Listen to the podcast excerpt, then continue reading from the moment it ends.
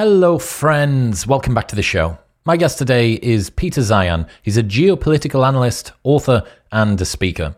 The world is changing faster than ever, and a lot of the countries, dynamics, peace treaties, and structures we're familiar with may be about to come to an end. Peter's job consists of him analyzing data from geography, demographics, and global politics to understand economic trends and make predictions. And if his predictions are correct, the next 50 years are going to look incredibly different. Expect to learn why China will lose half of its population by 2050, why globalization is coming to an end even though we're more connected than ever, why population demographics are one of the most important factors in determining the future, whether automation will help or hinder us, whether food shortages are actually something to panic about, and much more. This conversation, along with Nate Hagens and Alex Epstein, between those three, is a very interesting picture, I think, of the future.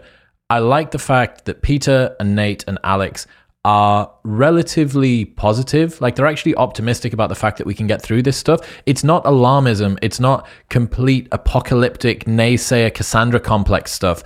It's people that have concerns about the direction that we're going in and need us to be prepared. And that seems like a much better approach than people that are crying the sky's about to fall. Anyway, this is a very interesting conversation, and I hope that you enjoy it.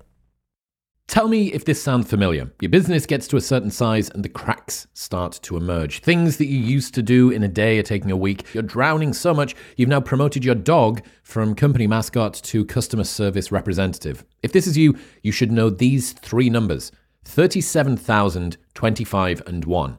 37,000 is the number of businesses that have upgraded to NetSuite by Oracle. 25, that is the 25th year anniversary of NetSuite. 25 years of helping businesses to do more with less, close their books in days, not weeks, and drive down costs. And 1, because your business is one of a kind. So you get a customized solution for all of your KPIs in one efficient system. With one source of truth, manage risk, get reliable forecasts, and improve margins. Everything you need to grow all in one place. Right now, download NetSuite's popular KPI checklist designed to give you consistently excellent performance absolutely free at netsuite.com slash modern. That's netsuite.com slash modern to get your own KPI checklist today. This episode is brought to you by Craftd London. Finding men's jewelry that doesn't suck is very difficult, and Craftd London have nailed it. They are the number one men's jewelry company worldwide. They're sweatproof, waterproof, heatproof, and gym-proof. They've got custom designs in gold and silver, necklaces, chains, pendants, bracelets, rings, and earrings. If you've seen me on any of the big cinema episodes on YouTube wearing a necklace, it will always be from Craftd. I absolutely love it. It works with formal wear, casual wear, whether it's daytime or nighttime. All of their pieces are super high quality. The designs are great, and uh, I love them. That's it's all I wear. Also, they have an unlimited lifetime guarantee. So if your piece breaks for any reason at any point during the entire life of the product, they will give you a new one for free. Get a 15% discount site wide on everything by going to bit.ly slash cdwisdom and using the code MW15 at checkout. That's bit.ly slash letter C, letter D, wisdom, and MW15 at checkout. This episode is brought to you by Whoop. I've worn Whoop for over four years now, since way before they were a partner on the show, and it is the only wearable I have ever stuck with because it's the best. It is so innocuous, you do not remember that you've got it on, and yet it tracks absolutely everything 24 7 via something from your wrist. It tracks your heart rate, it tracks your sleep, your recovery, all of your workouts, your resting heart rate, your heart rate variability, how much you're breathing throughout the night. It puts all of this into an app and spits out very simple, easy to understand, and fantastically usable data. It's phenomenal. I am a massive, massive fan of Whoop, and that is why it's the only wearable that I've ever stuck with. You can join for free Pay nothing for the brand new Whoop 4.0 strap. Plus, you get your first month for free and there's a 30 day money back guarantee. So you can buy it for free, try it for free, and if you do not like it, after 29 days, they will give you your money back. Head to join.whoop.com slash modern wisdom. That's join.whoop.com slash modern wisdom. But now, ladies and gentlemen, please welcome Peter Zeihan.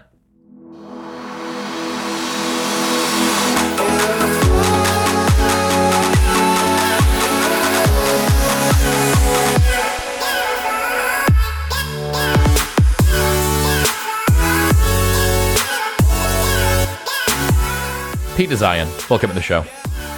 Hello, hello.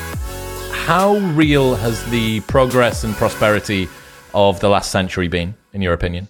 Oh, it's been fantastic. Uh, this has been the greatest time to be alive. The combination of the American security umbrella plus globalization uh, has changed the way we lived. It's allowed everyone to benefit from global trade. Um, before we had that, if you didn't have oil locally, you didn't have transport fuel. If you didn't have coal locally, you didn't have electricity. If you didn't have good food locally, you didn't have a population. Globalization, safe globalization, enabled anyone to trade anything that they could produce, even if it wasn't a commodity, and join the system. It was like everyone had won World War II all at once. It's it's been a great ride, and now it's ending. Was it inevitable? that it was going to end. If you'd gone back a century ago and been able to change policy globally, could you have done something differently back then? Uh, a century ago, probably not. There's a, there's a couple problems here. So first of all, when globalization really got going in the 50s, we started moving off the farms and into the cities to take manufacturing jobs. Now, when you live on a farm, kids are free labor. You have a whole scat of them. But when you move into a condo, kids are just really loud, expensive mobile pieces of furniture. And adults aren't idiots, so we had fewer. You play that forward for 70 years, and it's not that we're running out of children. That happened 40 years ago. It's that we're running out of mature adults. And so the economic model of globalization is consumption based, and it just doesn't work without people. So we've always known we were going to get here in the end. Uh, the Americans forced the issue at the end of the war, we told everyone that we would patrol the global oceans so that anyone could send any cargo ship anywhere to trade in any product with any partner. That's what made globalization work. Now, we didn't do this because we were nice. We didn't do this because it was a trade program. We did this as a bribe. This is what we gave everyone so that they would join us against the Soviets. Well, Soviet Union collapsed in 1992. So Americans have been electing ever more isolationist and populist leaders ever since. So for you to believe that globalization can continue, you have to believe that A, it doesn't require consumption anymore, and B, that the Americans will continue to bleed and die so that the Chinese can get energy. You know, that's a bad bet. Before we start talking about where we're at and what that means for the future, is there anything else that we need to understand about how we got here, about any of the fundamental principles that we're going to be talking about? Uh, we'll bring them up as we go, but those are the two big things. The demographic flip, well past the point of no return, and the Americans have largely checked out. Mm. You said that 2019 is the best that the world will ever be. What was particularly special about that one year? So think of your demographic profile as a pyramid. Children on the bottom, retirees at the top, mortality built it into a pyramid. As we uh, industrialized and urbanized, it became more of a column and then and eventually an inverted V with more mature adults than children.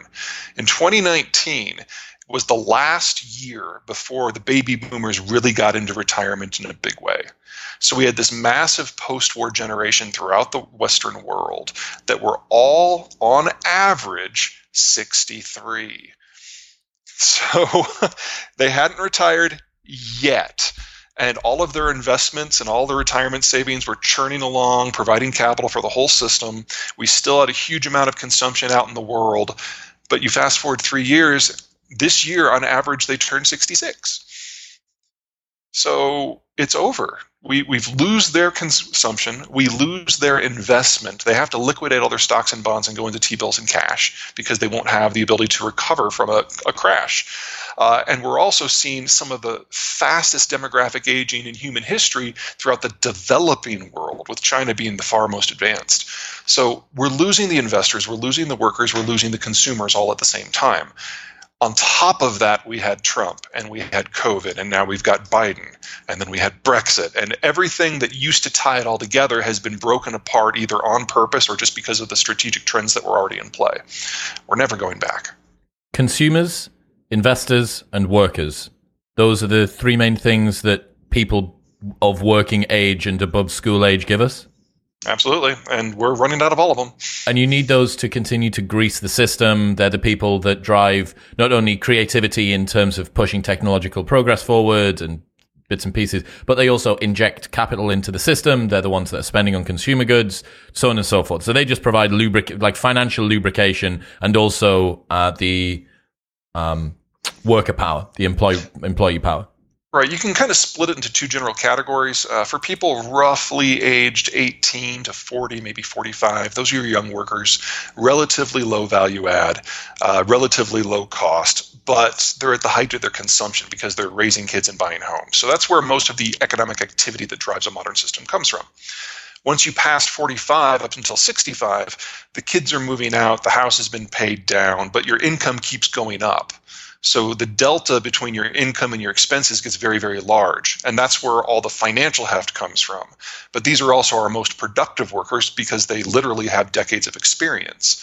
And from roughly 1985 until 2015, the world was in kind of the perfect balance because we had a lot of those countries with the mature worker demographics and then a lot with the younger worker demographics what's happened is that countries who joined globalization in the second wave in the 1990s, mostly the developing world, they urbanized and aged out much faster than the rich world did.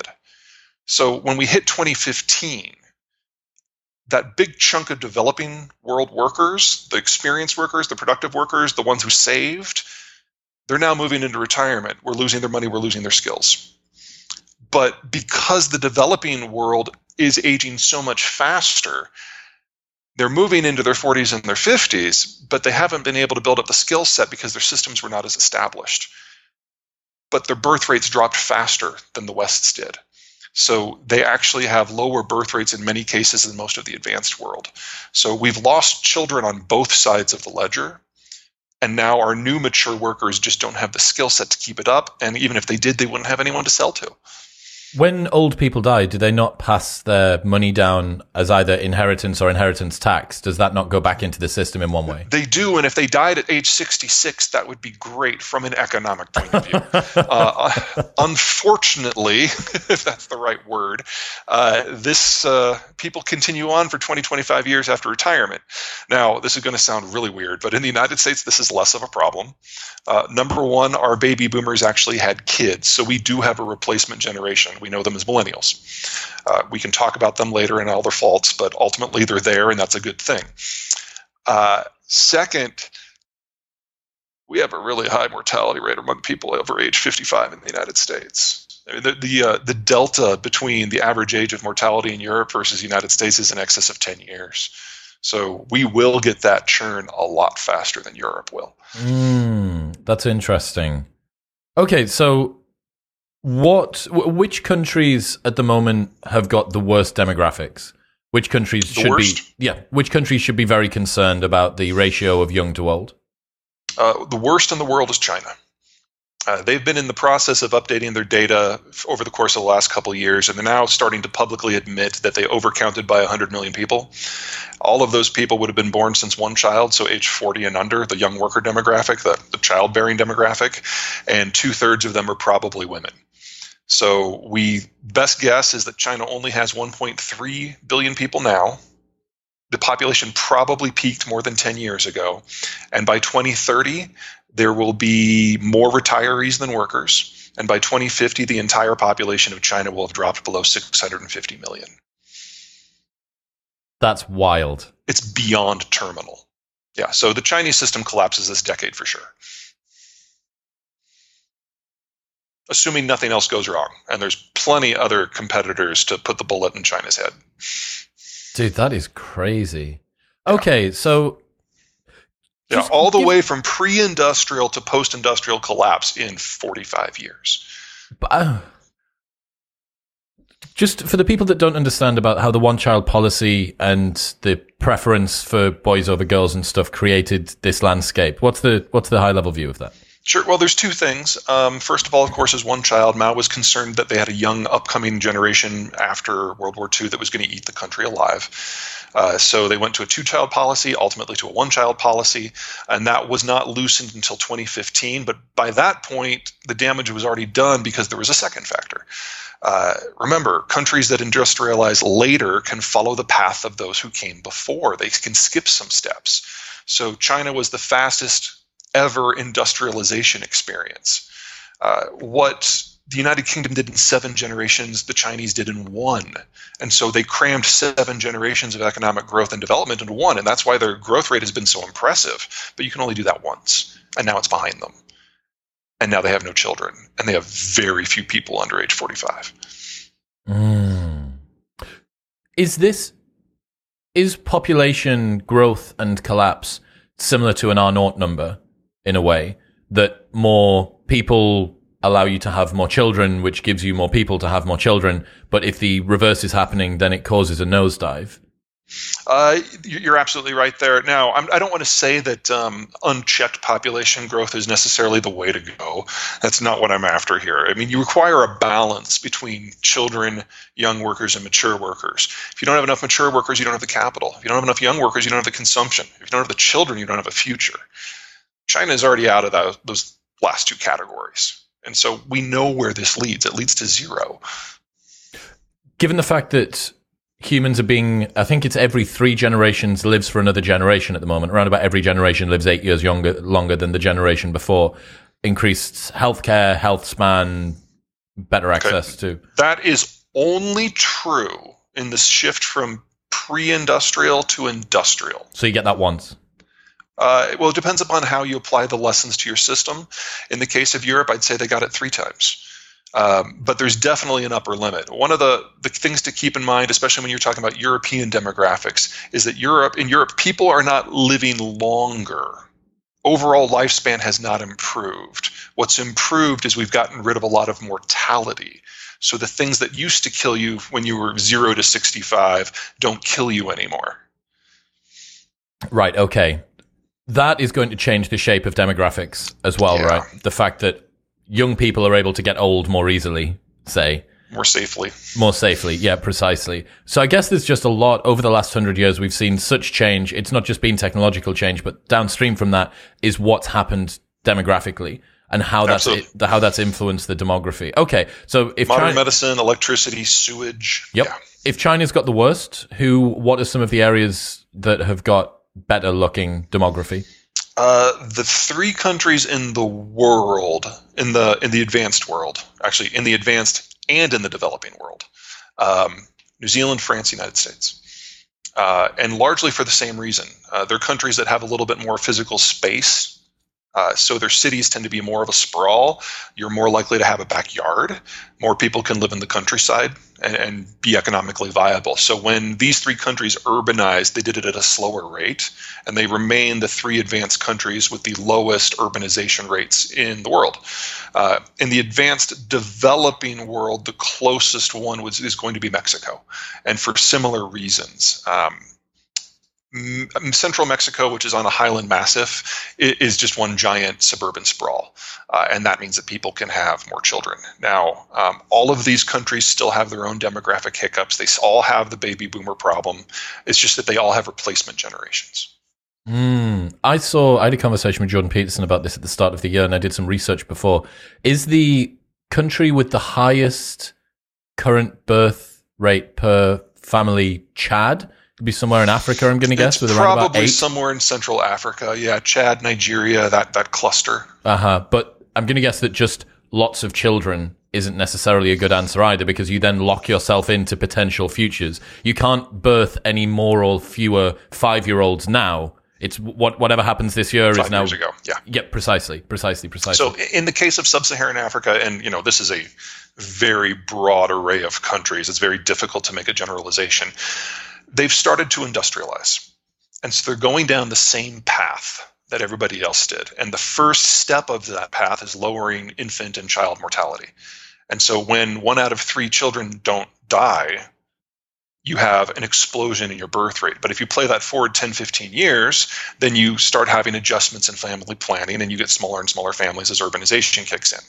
Uh, the danger for countries that are in this category who've taken the first but not the second step is that they've imported a lot of the technologies of industrialization, which has helped them out, but they have not developed the systems to sustain that themselves. So if something happens to the outside environment, they lose all of the benefits. What like? Healthcare, medicines, fertilizers. Uh, it's very easy for me to see a lot of these countries facing famine in the not too distant future because if you break down globalization you know yes that means it's difficult to get oil or manufactured goods. I'm more concerned about agriculture. Agriculture is by far the most delicate and vulnerable of the economic sectors because it needs the equipment it needs the finance it needs the fertilizers it needs the trade options. You break any of those the whole system falls apart uh, and with the Ukraine war, we are seeing massive disruptions to the fertilizer sector. Uh, with some of the decisions the Chinese have made, same thing. So we're already looking this year at losing roughly a third of global fertilizer supply. That is going to haunt us for a decade. Wow. Okay, so for the people that maybe haven't been able to work out why it is that increasing urbanization and education and development causes a reduction in birth rate. Can you just explain that for us? Sure. Uh, it's, it's a wide array of factors. So when you move into a city, you have less room, and that just changes the mechanics of raising kids. Uh, when you move off the farm, kids are no longer free labor. You have fewer of them.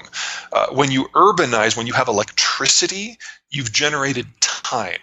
And so people can do things after sunset. This is important for everything in terms of economic development, but it's most important for women because if a woman moves off the farm and into the city and all of a sudden can do something after hours, you have the opportunity for mass education and freeing them from doing more than just being mothers. Nothing wrong with being a mother, but it's a full time job on the farm. In the city, you're going to have fewer kids. That's less time allotted, and you have a greater chance to, you know, read. And so the entire women's right movement is basically linked indelibly to electricity. And once you have it, women have fewer kids because they now have other things going on in their lives that compete for attention. Mm, they can go and get jobs. They can yeah. pursue careers. They can do research. Yes, interesting. We absolutely. I mean, the, the British example with the uh, the cotton mills was probably the best example. The first group of people to urbanize weren't the men; it was the women, and we saw the impact on birth rates. Going back to what you said there about food shortages and the delicacy of agriculture, I'm seeing a lot of videos uh, come out, shaky phone videos come out of China at the moment. Just how bad uh, is there any uh, reliable information about how bad food and the future of food will be in China? It's getting difficult to get good information out of China. It's really demand, uh, devolved into a cult of personality state, even stricter than what uh, Mao Zedong had. Uh, I don't think that the Chinese have an, a food crisis that is impacting their ability to have calories at the moment. Um, Chinese land is among the worst in the world, and so it requires a huge amount of fertilizer to grow anything, specifically phosphate for rice. Uh, it's by far the world's most phosphate hungry crop, and the Chinese traditionally, because of that, have been the world's largest producer and exporter of the stuff. Uh, the problem is actually with African swine fever. Now, you may have heard of that a few years ago. They had a big outbreak. They ended up culling more hogs from their farms and the rest of the world's commercial ho- farms have hogs just give you an idea of just how lopsided the pork market is. It's two thirds of it is China. Uh, they went to rebuild their herds, but they never abrogated the debts for the farmers who went out of business. They just offered subsidies to bring in new people. They thought that would be cheaper. Well, you have now 2 million new hog farmers in China who have no idea what they're doing. And let's just say that uh, phytosanitary does not translate into Mandarin well in the first place. So we're probably in the early stages of a second wave of ASF that'll probably be just as bad, if not worse, than the first one. So pork, just like it did two, three years ago, is about to fall off the market in China completely. That just leaves rice. So the Chinese have banned the export of phosphate fertilizer in the short term, this is causing massive problems in agricultural producers in East and South Asia. Australia, especially Western Australia, is probably the part that's gotten hit hardest. Uh, Brazil is feeling the impacts. These are Western Australia and Brazil basically can't grow without fertilizer. They don't have soil in the way that we think of the term. It's a weird geology. Um, but you interrupt the input flows, and it's very difficult to grow food at volume. And China, in the best of times, is on a razor's edge in terms of food sustainability. And they use about three to six times as much fertilizer as is used in the global average just because their land is so poor. Uh, luckily, phosphate they've got covered. They produce that themselves. But the nitrogen is all made with imported natural gas. And the uh, the phosphate half of I'm sorry, the potash half of that comes from a different continent. So yeah, China demographic collapse unavoidable. Food collapse highly likely. And that's before you start talking about things like energy manufacturing and trade. Does this not make China unbelievably dangerous? The question is what would you do if you're China? Where would you go to get what you want? If you go into Kazakhstan, fine, but you know, what does the winner get? You can't go to India. Himalayas are in the way. You could go into Vietnam, but when the Vietnamese when the um, sorry when the Chinese did that last in 1979, they got treated just as well as the Americans were, and so that was a quick war. They don't have the navy to push out. Japan and Taiwan could go nuclear in a month. Hang on, that we, just leaves Russia. We heard uh, there's China are taking over the South China Sea. There's all of these small islandettes that they're putting together. They've got this scary big armed forces that's going to come and take over everything. And is that not the case? Are they not as strong militarily as they have been? Have we been told? Really not. Um, they have made significant strides over the last 30 years. I don't mean to belittle that, but everything they're doing in the South China Sea was designed to intimidate Vietnam and the Philippines into cowering, and it had the opposite effect. And both countries just ran to Japan and now have defense pacts. Uh, it doesn't really allow the, the Chinese to project power very far either. Uh, they do have a lot of ships. They've got like a 650 ship navy, but 90% of them are really small and can't sail more than 1,500 kilometers from the coast. And that assumes they're going slow in a straight line and no one's shooting at them. In actual combat conditions, they can maybe make it 600K. So it's they don't have the power projection and they're the country in the world that is most dependent on reaching the world in order to reach markets and resources. Okay, so that's demographics. How does globalization play a role? Well, if the Chinese can't reach Europe, they lose their largest market. If the United States throws a trade war, they lose their second largest market. If they can't reach Africa, they lose raw material resources. If they can't reach the Persian Gulf, the lights go out. They're completely dependent on globalization as maintained by the Americans for the entirety of their economic and cultural system. What do you mean when you say as maintained by the Americans? The United States is the country that guarantees freedom of the seas, or traditionally that has been our role since World War II. That's what we're getting out of and we're there's going to be this little fun thing with the Ukraine war that's about to happen. so I don't know how much you've been following that, but the Europeans have done an insurance ban, uh, which has dissuaded most reputable carriers from taking Russian crude to China. So the Chinese and the Russians rented a bunch of super tankers, lashed them together into a raft off the coast of Portugal, and they're bringing shuttle tankers from Russia's ports, which can't take super tankers, and doing sea to sea transfers in the middle of the Atlantic. I, I can't wait for somebody just to do, do, do, and just grab it. Uh, it could be Portugal. The Chinese don't have the naval capacity to put anything that far out, neither do the Russians. But someone soon is going to do that, and that's going to shut down the entire energy trade out of Russia. I'm a little surprised it hasn't happened already, but it's going to be a fun day when it does go down. Dude, that's wild. I mean, how much how much oil are you talking about here? Because presumably, if someone was going to do a small act of war in order to take it, it would have to be a worthwhile amount of uh, fuel. Well, you wouldn't. Take. You probably wouldn't do it just because you wanted the oil. You would do it because you want to disrupt the Russian financial system, because this would destroy it. Uh, one super tanker, the insurance policy on one super tanker is going to run about a billion dollars. The Russians only have $5 billion put aside for this. So not only would you disrupt the immediate transfer, which probably would affect I'm just spitballing here because the Russians aren't talking, but let's call it two to three million barrels immediately. But anything else that was in the chain going back to the Russian ports, probably another 10 or 15 um, million. I'm sorry, I said billion earlier. Two to three million barrels. There's probably another 10 to 15 million barrels on shuttle tankers on their way there now. And then all of a sudden the ports get clogged, and then the pipes get clogged, and the pressure builds up into Siberia, into the permafrost, and the wells freeze and that's it for Russian energy for 30 years. Dude, everything is so interconnected mm-hmm. and fragile. Okay, so that's globalization for China. You mentioned that the US was kind of like the police of the sea and they're getting out of it. What does getting out of it mean and what did police of the sea mean? Well, part of globalization was making sure that everybody's commerce could go anywhere. In the pre World War II environment, unless you were an empire with a navy, you didn't trade. Um, you couldn't because the empires were in charge.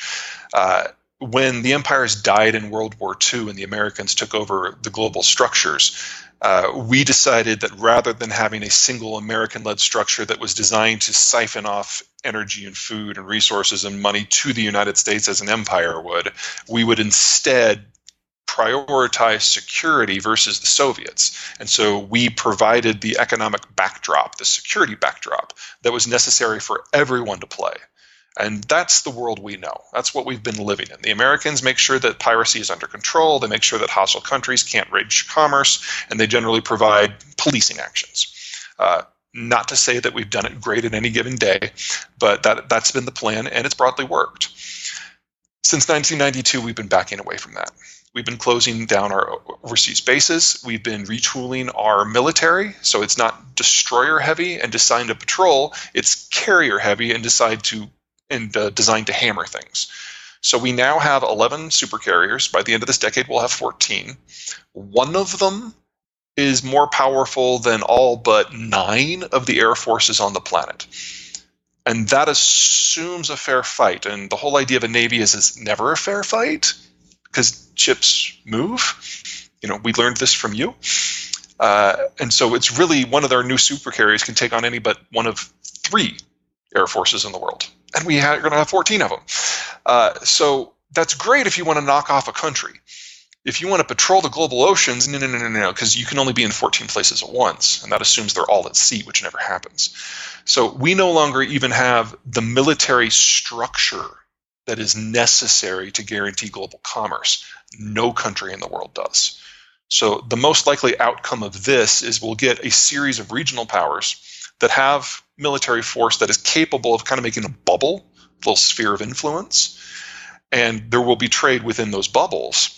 But the trade between the bubbles is going to be very, very sketchy, uh, difficult to regulate, difficult to protect, and by definition can't really be very long distance. What that eliminates a lot of what's out there.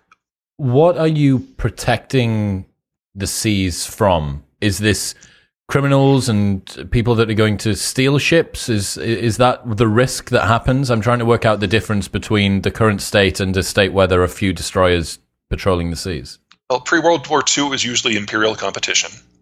Uh, if you didn't have something that you thought you needed, you went out and you took it. And if somebody else had it, you had a nice little war with a naval component. Uh, during the Cold War, it has been, I'm sorry, just during the post Cold War era, piracy has come back in a very big way. Uh, it's more an irritant. But if you look back to pre World War II, privateering was all kinds of fun.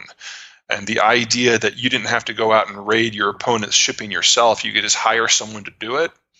I expect to see a lot more of that. Oh, so that was what I was thinking. I was thinking this sounds very primitive, very medieval, that countries that publicly are at peace and have their diplomats going to visit each other and conversations and they're sat around tables together agreeing about stuff that they would try and steal shipments of potatoes or whatever it is that's going on or metals that seemed a little bit unlikely but what you're saying is that there are ways around committing outright acts of naval war by I mean you can have state piracy, basically using your military to grab things direct. You can have privateering, where you rely on third parties to do it and provide safe harbor, uh, and then you can have flat out piracy. Uh, we've dealt with all of them in the past. We're going to have to deal with all of them in the future. Do you think that's and, re- is that realistic though in the current state where information is able to be pushed around the world super quickly and sanctions and public lambasting and so on and so forth. Would someone really come out and try and steal some ships, whether under the cover of a, a bunch of guys? Well, I mean, that... Russia's been doing it for six months. Okay. Yeah. Yeah. Yeah, like they are at you, war, though, you, right? When you break down the rules of action and when you remove the security guarantor, countries do what they feel they need to, whether it's out of opportunity or desperation. Interesting. Okay. So that's globalization. Globalization, let's say that it, it does uh, start to slow down. What are the knock on effects of that? Oh, dear God. Okay. uh, so I just wrote this book. Uh, the, the book split into six big chapters based on the various economic sectors so transport, finance, energy, industrial commodities, agriculture, manufacturing. Uh, everything that we understand uh, about all six is dependent upon the idea of global security. And so you remove the global security, and all six of them have to unwind and reform in different ways. So really, it's kind of pick your poison. With transport, long haul goes out the window. That's an end to, among other things, super tankers. So if you are getting your oil from 3,000 or more miles away, you're out of luck. Um, ships are going to have to be smaller and go faster because the concentrated risk that a giant container vessel has, you lose one of those and the shipping company goes away. If you're doing smaller tankers or smaller ships that are going faster, they can't carry as much, you just lost most intermediate goods trade. That's an end to electronics manufacturing in its current form. So you can play this on really any topic that you want, but the structures that have all held it together and made it work are dependent upon the ceiling not falling, and it's falling. It seems to me like the current way that the world's set up has got most people, myself included, to believe that everyone's just a bit nicer now than we were for most of human history. do, you, do, you, understand what I mean? That I totally do. Uh, how would you say it's global policing masquerading as virtuous human nature? we established penalties for people who didn't play. And because the Americans started with Europe, which was the headquarters of most of the empires, it stuck. Uh, the only non European empire that mattered at the time was the Soviet Union, which was the target of all this, and Japan, which was subjugated. So everyone who in the past had been a, a, bad actor, if you want to use that very loaded term, all of a sudden was on the same side. Everyone who had ever had a projection based military throughout human history was in the same coalition. It worked for a while. You've said that energy is one of the subcomponents of globalization, presumably because in order to get the energy, you need to move it around the world in order to take sure. it from where it's taken from to where it needs to be used is just how crucial of a, port, a, a point is energy because Alex Epstein's been on the show, Nate Hagen's been on the show, Richard Betts from the IPCC's been on the show. I understand that they have their priors with regards to where their research lies, but obviously their focus is that, especially with Nate, you know, energy is is absolutely everything. What are your views on the current sort of state of the energy climate and then moving forward climate change as well? I would say that there's not a lot of light between me and those names. I mean, obviously, when you get into the details, analysts can quibble about everything, they, and they can, they do, absolutely. Uh, but the, the, the core idea that without energy none of this works is solid. Um, we've spent the last 70 years bringing the energy from where it's produced to where it's consumed, which means primarily from the Middle East to Europe and East Asia. North America is more or less a self contained component even was before the shale revolution. Now it certainly is. Um, that was one of the prices the Americans paid in order to get their alliances, making sure the energy would flow. In the environment we're in now, we're at a risk of losing all Russian crude. Now, I've always thought this was going to happen eventually. I didn't think it was going to happen this soon. Uh, Russian crude is what has largely fueled the global economic expansion since 92. Because when the Soviet system collapsed, their energy production did not, and all of their commodities were just dumped on the international market. And that has kept prices relatively low for 35 years. That period is now closing.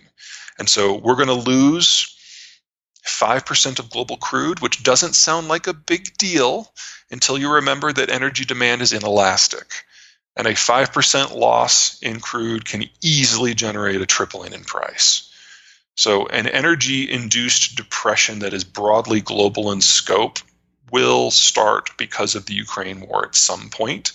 And this is probably the reason that no one's gone after that raft yet, because that would be the death blow for the Russian energy sector. So, that would kind of be like have you seen a um, Margin Call, the movie? Not recently, no. but do you, do you remember what it was about? It was the 2008 financial crisis, and it's mm-hmm. it's semi fictional. And they bring everybody in overnight, and they say, "Look, if you decide to do this, if you decide to dump all of everything into the market, you are choosing to begin the most Armageddon like financial situation that anyone's ever seen.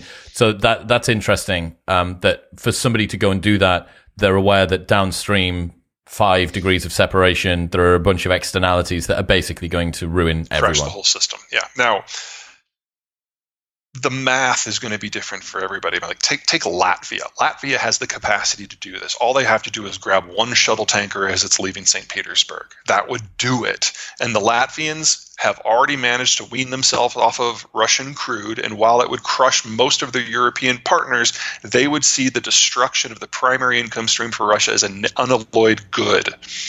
Or consider the Americans we're self sufficient. We have the capacity of putting a wall around our energy exports so they stay at home. So we could actually see energy prices in the US go down because of this. But then the rest of the world would lose access to Russian and American crude at the same time. So everyone has their own math to run. And a lot of it is going to depend upon how everyone interprets the loyalty or the actions of their allies. So, I mean, look at Germany. The Russians are in the process of jerking with the Germans on natural gas. And you know, for those of us and the rest of the world, like, yeah, natural gas, it's an energy source, whatever, no biggie. That's not what it is in Germany. The entire German economy is based on taking cheap Russian gas, processing it into petrochemicals, and then using those inputs in their entire manufacturing sector. If they lose that gas, it's not just that electricity prices go off, it's that the German manufacturing model fails. So the Germans are being presented with the choice leave the coalition and keep the lights on, or lose your gas and no longer be modern. So, what's more important to the Germans, being Western or being modern? That's a that's a shit choice, but it has consequences, and people will judge them based on what they do. Peter, you need to give me something positive here, man. I'm just I'm terrified. this this doesn't sound like a very good situation at all? What, what are there bright lights? What are some of the bright lights? There are countries that were damaged by globalization. Uh, the empire specifically. If you were a country that had a pretty good geography at the start of this, then when the Americans came through and changed the rules so that everyone can play, you saw a massive drop in your overall power. Um, if you are one of those countries and you have a positive demographic structure, you could actually make a lot of hay out of what's coming because you could i don't want to use the word imperial neo imperial might be the right word. Uh, you can definitely make a bid for your own neighborhood. So uh, the two countries that are on the top of my list as regards that are turkey and france. Decent demographics good manufacturing base largely not integrated into their neighborhoods economically. Uh, the french actually trade less with the eu than the brits do. Uh, fun fact. Um, and I can see part of Western Europe becoming part of a French fiefdom, and obviously parts of the Middle East uh, for Turkey. I would have put Japan on that list, uh, but the Japanese managed to cut a deal with both Donald Trump and Joe Biden, which makes the Japanese the only people who have been able to get on with both sides of the American spectrum of late. So I think they've basically agreed to partner up with the U.S. rather than go their own way, which I think will be the best for everyone in the long term, unless you're Chinese, of course. How's the UK going to do? That's up to you. Uh, you really need to figure out this Brexit thing. I mean, it's just yes, you've left, but you still don't have any plan for what's next, and that is really hurting you. Uh, with every day that that is pushed off, your negotiating power with whatever the structures of the future end up looking like are going to be weaker and weaker. And you're very rapidly getting to the point where the only option you're going to have is a trade deal with the United States on America's terms. There are worse things that could happen, but uh, we will be as um, what's the best way to phrase this? We will be as gentle in the negotiations as we were during the Lend Lease talks, where you basically had to give up half of a hemisphere of military presence in exchange for 40 destroyers that you're used to laugh at because they were so bad. Not good. It doesn't no, seem. No, it's not a good negotiating position, that's for sure. Okay. You think that Mexico is going to be a big part of America's future. Also, Canada's good because it's able to. Is. Yeah, uh, because it's able to do good immigration. It's able to keep its demographics pretty well. What's the future for America look like, in your opinion?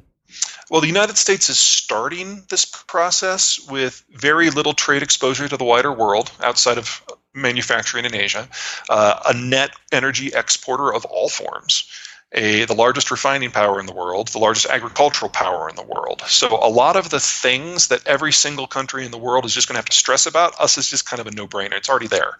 Uh, in addition, successful manufacturing requires proximate labor that is at different skill sets and price points. So the person who's doing the injection molding is not the pe- the same guy who's making the microchip. With Mexico, we've got that already. So for us, a lot of the hard work has already been done. And while I'm not a huge fan of Donald Trump by any measure, his renegotiation of NAFTA was a stroke of genius, and it got ahead of a lot of these issues. Um, because of that, North America as a unit looks pretty strong. And we're already seeing establish linkages to other powers that might be useful. So we, for example, already have free trade deals with Colombia and Chile, which are, in my opinion, the two most dynamic South American economies. Uh, we already have a long-term agreement with both the Koreans and the Japanese. Uh, the Australians have a free trade deal with the United States, and we're in league with the Australians and the Japanese, really starting to become engaged with Southeast Asia, which is another part of the world where the demographics and the geography line up. So that kind of greater American co prosperity sphere is about as good as it's going to get. I mean, you'll have to deal with the Americans. We tend to be a little twitchy sometimes, uh, but we're twitchy in a different hemisphere for most of the partners, which most people really like. Uh, in your neck of the woods, France is just going to be completely insufferable. Uh, because they're going to become the broker for the Germans. They're going to become the, the first power in Iberia and in Italy, and they're probably going to make a bid for the Low Countries too. And the longer it takes the UK to become a self sustaining power again, the more advantage the French are going to have in rewriting the local rules. So a good example is that you know you've you've built these two super carriers. They're they're top notch pieces of equipment. But between budget cuts and austerity and the financial crisis, you let the rest of your Navy die. So you've got these two fantastic vessels with no defensive rings, which means the only way that you would ever let them leave port is if they're sailing as part of an American battle group. Again, not a good negotiating position. What ways could America mess this up?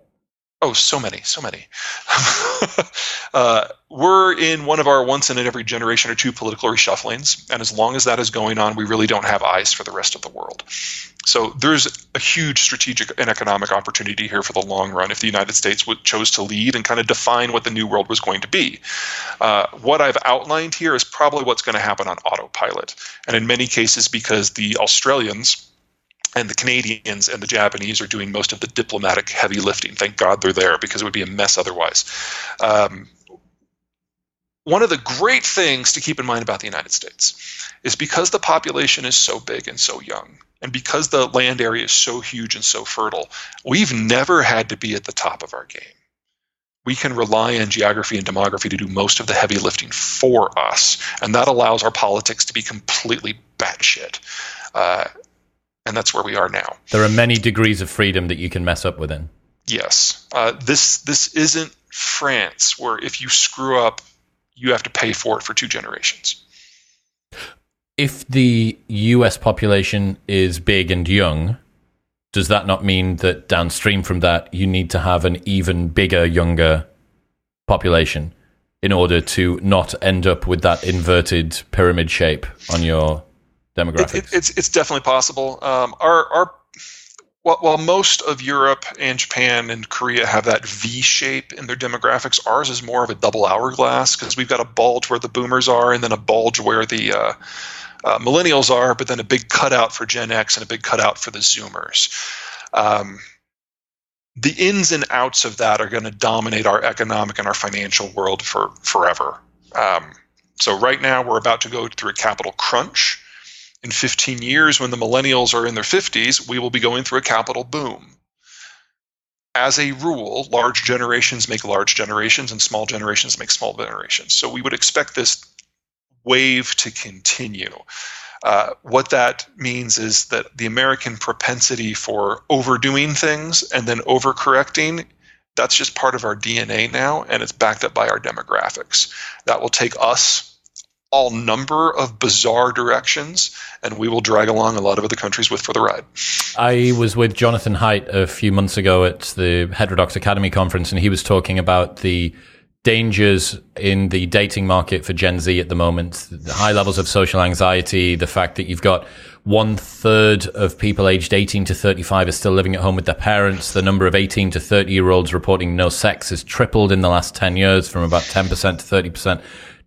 A bunch of things that are causing young people to be less socially out there, presumably to have children later. I think it's 2019 that for the first time ever, more women had children over the age of 40 than under the age of 20. For the first time ever in history, more women at the age of 30 were childless rather than with child. So all of these things seem like they would predict a ever aging gen- generation or an ever aging uh, demographic.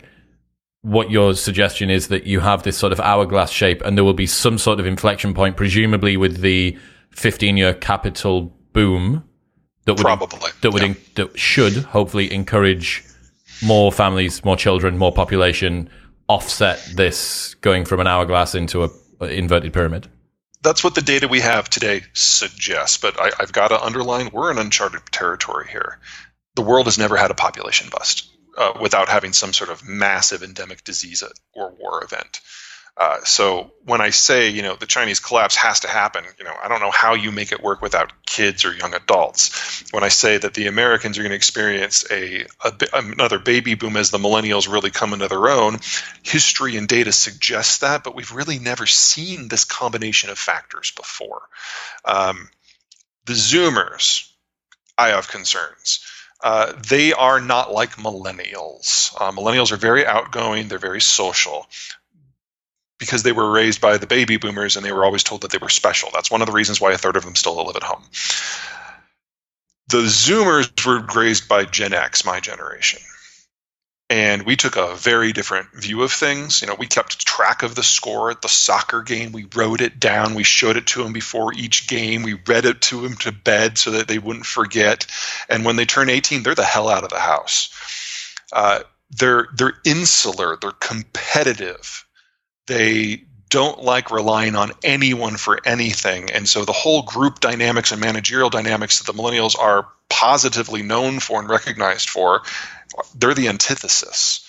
Their dream job is to code alone in the dark in a closet. And that makes it hard to have kids. So I think we can guarantee that when it's the Zoomers' time, when they're in their 30s, that their birth rates are going to be low. Their marriage rates are probably going to be the worst we've ever had. Their suicide rates are already the worst we've ever had, which just means that the millennials will save us all. okay, right. You're relying on you're relying on me and my yeah. lot. Fantastic given g- given the current state, and obviously there's lots of uh, contributing different countries, what's going on with demographics. People talk about a population collapse overall globally. What is your view of global population? Uh, before we start talking about deglobalization, so assuming that globalization continues from its height onward, we were already in the process of revising down our estimates. So it used to be 15 years ago that we thought by 2050 we were going to have 11 to 12 billion people. That number is now under 10, and as the data continues to get upgraded, we'll probably, assuming nothing goes wrong, peak at just below 9 and then start falling back gently. If I'm right about deglobalization, we're going to have a significantly sharper drop off. And as soon as globalization hits agriculture at large, which may be in the fourth quarter of this year, population peaks. Wow. Okay, positive stuff. Uh, looking at the ways in which population collapse and the reduction of that could be tied in with automation is there any technological savior that can come through and assist us with the problems that we're facing at the moment? There's always unknown unknowns when it comes to technology. I'm aware of that. But are there things that you can foresee if we get particular advancements that may alleviate some of this? Absolutely. So, pros and cons. Uh, there are a lot of technologies with automation, AI, and robotics that look really good. Now, AI, the whole idea of general AI and Skynet, decades away from that. So I, am going to put that in a box. I'll let Elon Musk talk about that.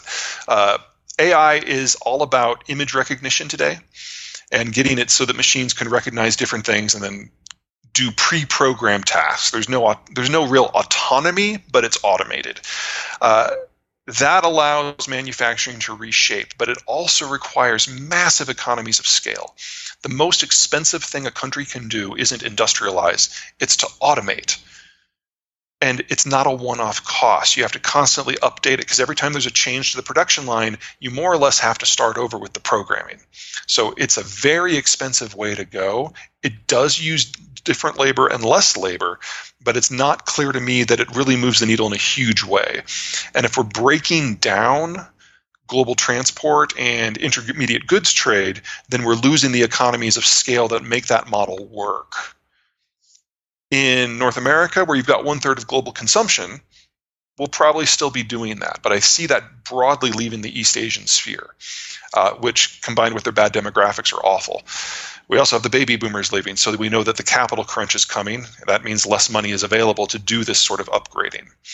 Uh, the, the technologies I'm most interested in are the combination of automation and agriculture. We're very close to having facilities that you can latch onto a tractor that identify each individual plant and identify if it needs water or fertilizer or pesticide or if it's a weed or whatever, and then it gets a squirt of whatever is appropriate. So you do like six passes of stuff in one pass, and each plant gets individual attention. That suggests that we would be able to reduce fertilizer and pesticide use by 80% and maybe even double yields.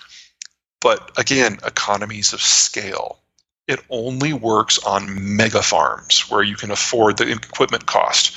So if you've got giant farms in the United States or the Netherlands or Argentina or Australia, sure. Doesn't work for most of the world.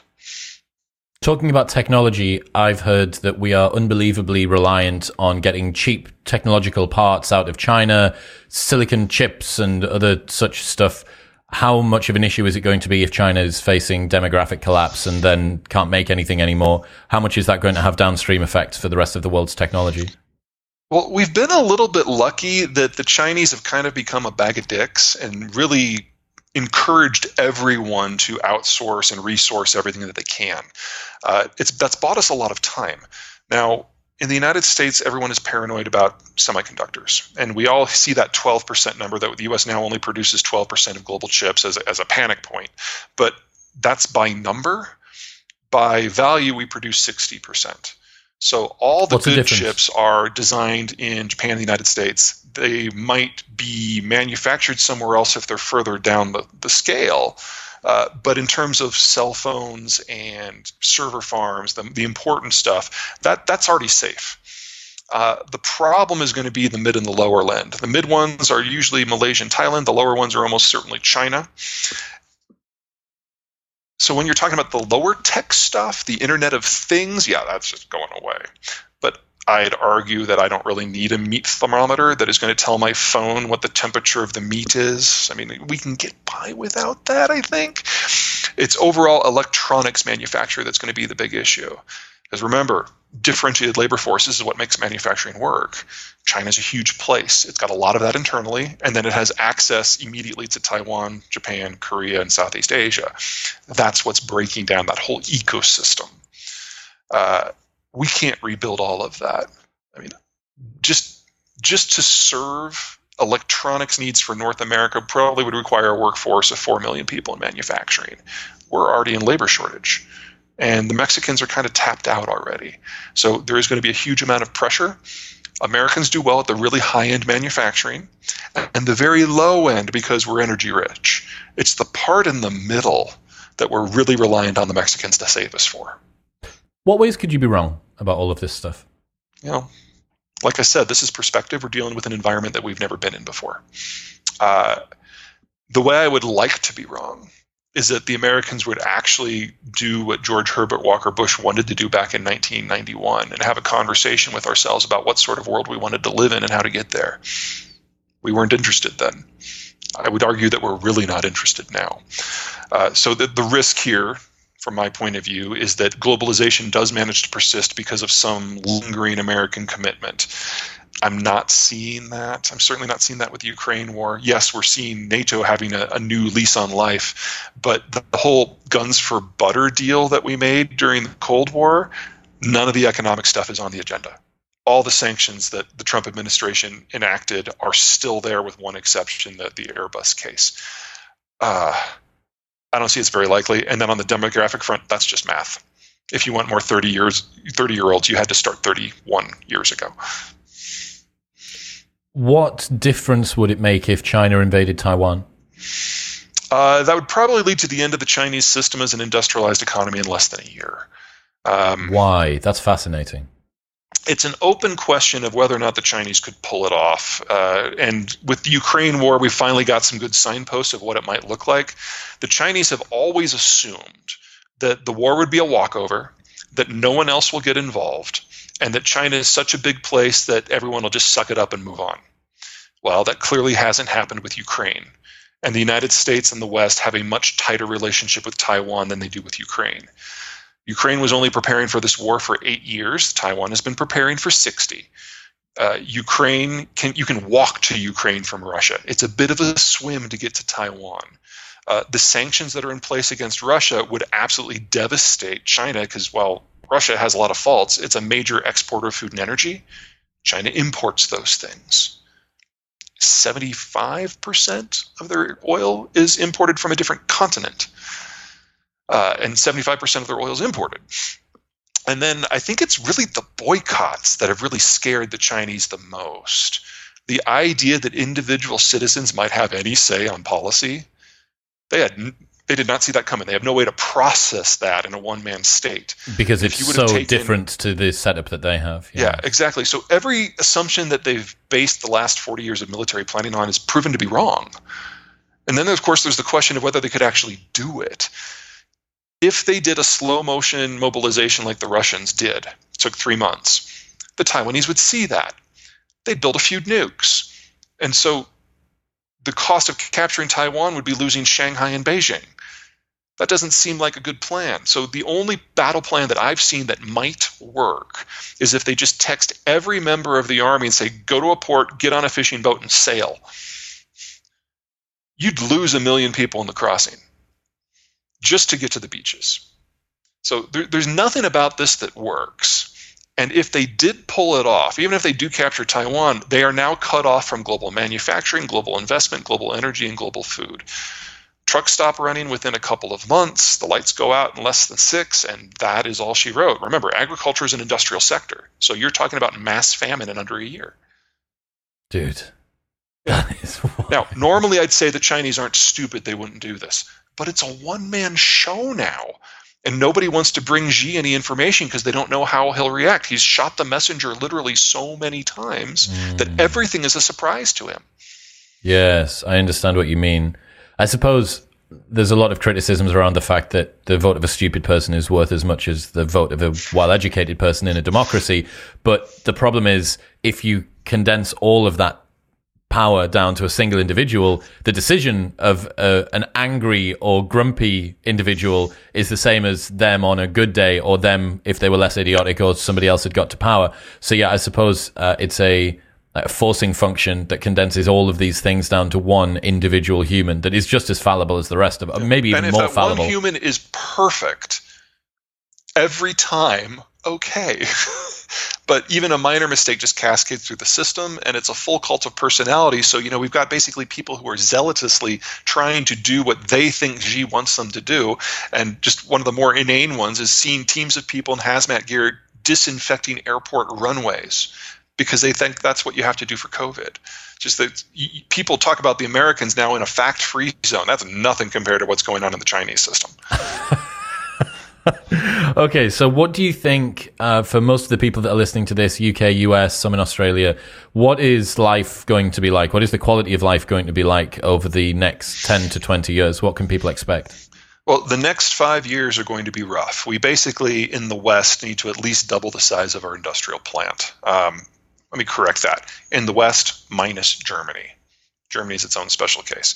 Uh, everyone else has largely hollowed out their manufacturing as part of globalization. We focus on the really high end stuff and the design, but a lot of the middle and the lower stuff is now done in other countries. That's got to change. Uh, if you are part of a network where you can access lower skilled labor, like the Americans are with the Mexicans, great. If you're not, you either need to attach yourself to another system or find some way to go without Now, if you are in that kind of friends and family network of the Americans, energy is covered, food is covered, investment will be tight but available. And there's a degree of security that you won't have in the rest of the world. So the biggest problem is going to be building out that industrial plant. That means we should expect inflation in the US of maybe 9 to 15% for the next five or six years, because that's what it's going to take to get through this. And if we do succeed at building that industrial plant over that time frame, then that inflation rate will come down and we'll have supply chains that are shorter, simpler, cheaper, and closer to the end consumer. So better all around. So if you're part of that network and you can get through, over that hump, it looks pretty good. If you decide to go your own way, things are going to get a lot tougher unless you are one of those regional powers who actually has the geography and demography to make it work. France, after the financial collapse of, say, the euro, might not notice the rest of the world going to hell. Uh, their manufacturing is already in place. Their energy system is fine. They've got oil just across the Mediterranean. They're going to have subsidiary economies in Spain and Italy. It's a fairly good setup. That means that cost of living is going to increase. That means cost of energy is going to increase. Quality of life going to go down. I mean, are we going to see civil strife, in your opinion? What's going to go on? I think we'll see a lot of governments collapse, but again, it depends upon where you are. Uh, the Americans will always complain more than what the problem is worth.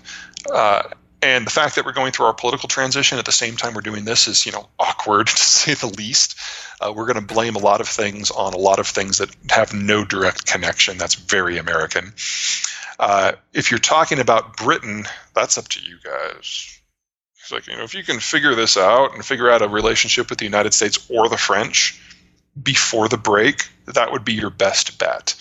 Uh, is that Britain's, because after the break, bargaining power goes through the floor? Yeah, exactly. Now is the time to cut a deal. You've just had a change in government. The Ukraine war is hot and heavy. If you were going to have a leader take the country in a more sustainable direction, now is the time. If people want to keep up to date with the stuff that you're doing, with the work, with uh, keeping themselves abreast of all of everything that's happening at the moment, where should they go? Uh, the website is z-e-i-h-a-n dot com, and if you go to that slash newsletter, you can sign up for our video logs and newsletters. They're free. They will always be free. Peter, I appreciate you. Thank you. No problem.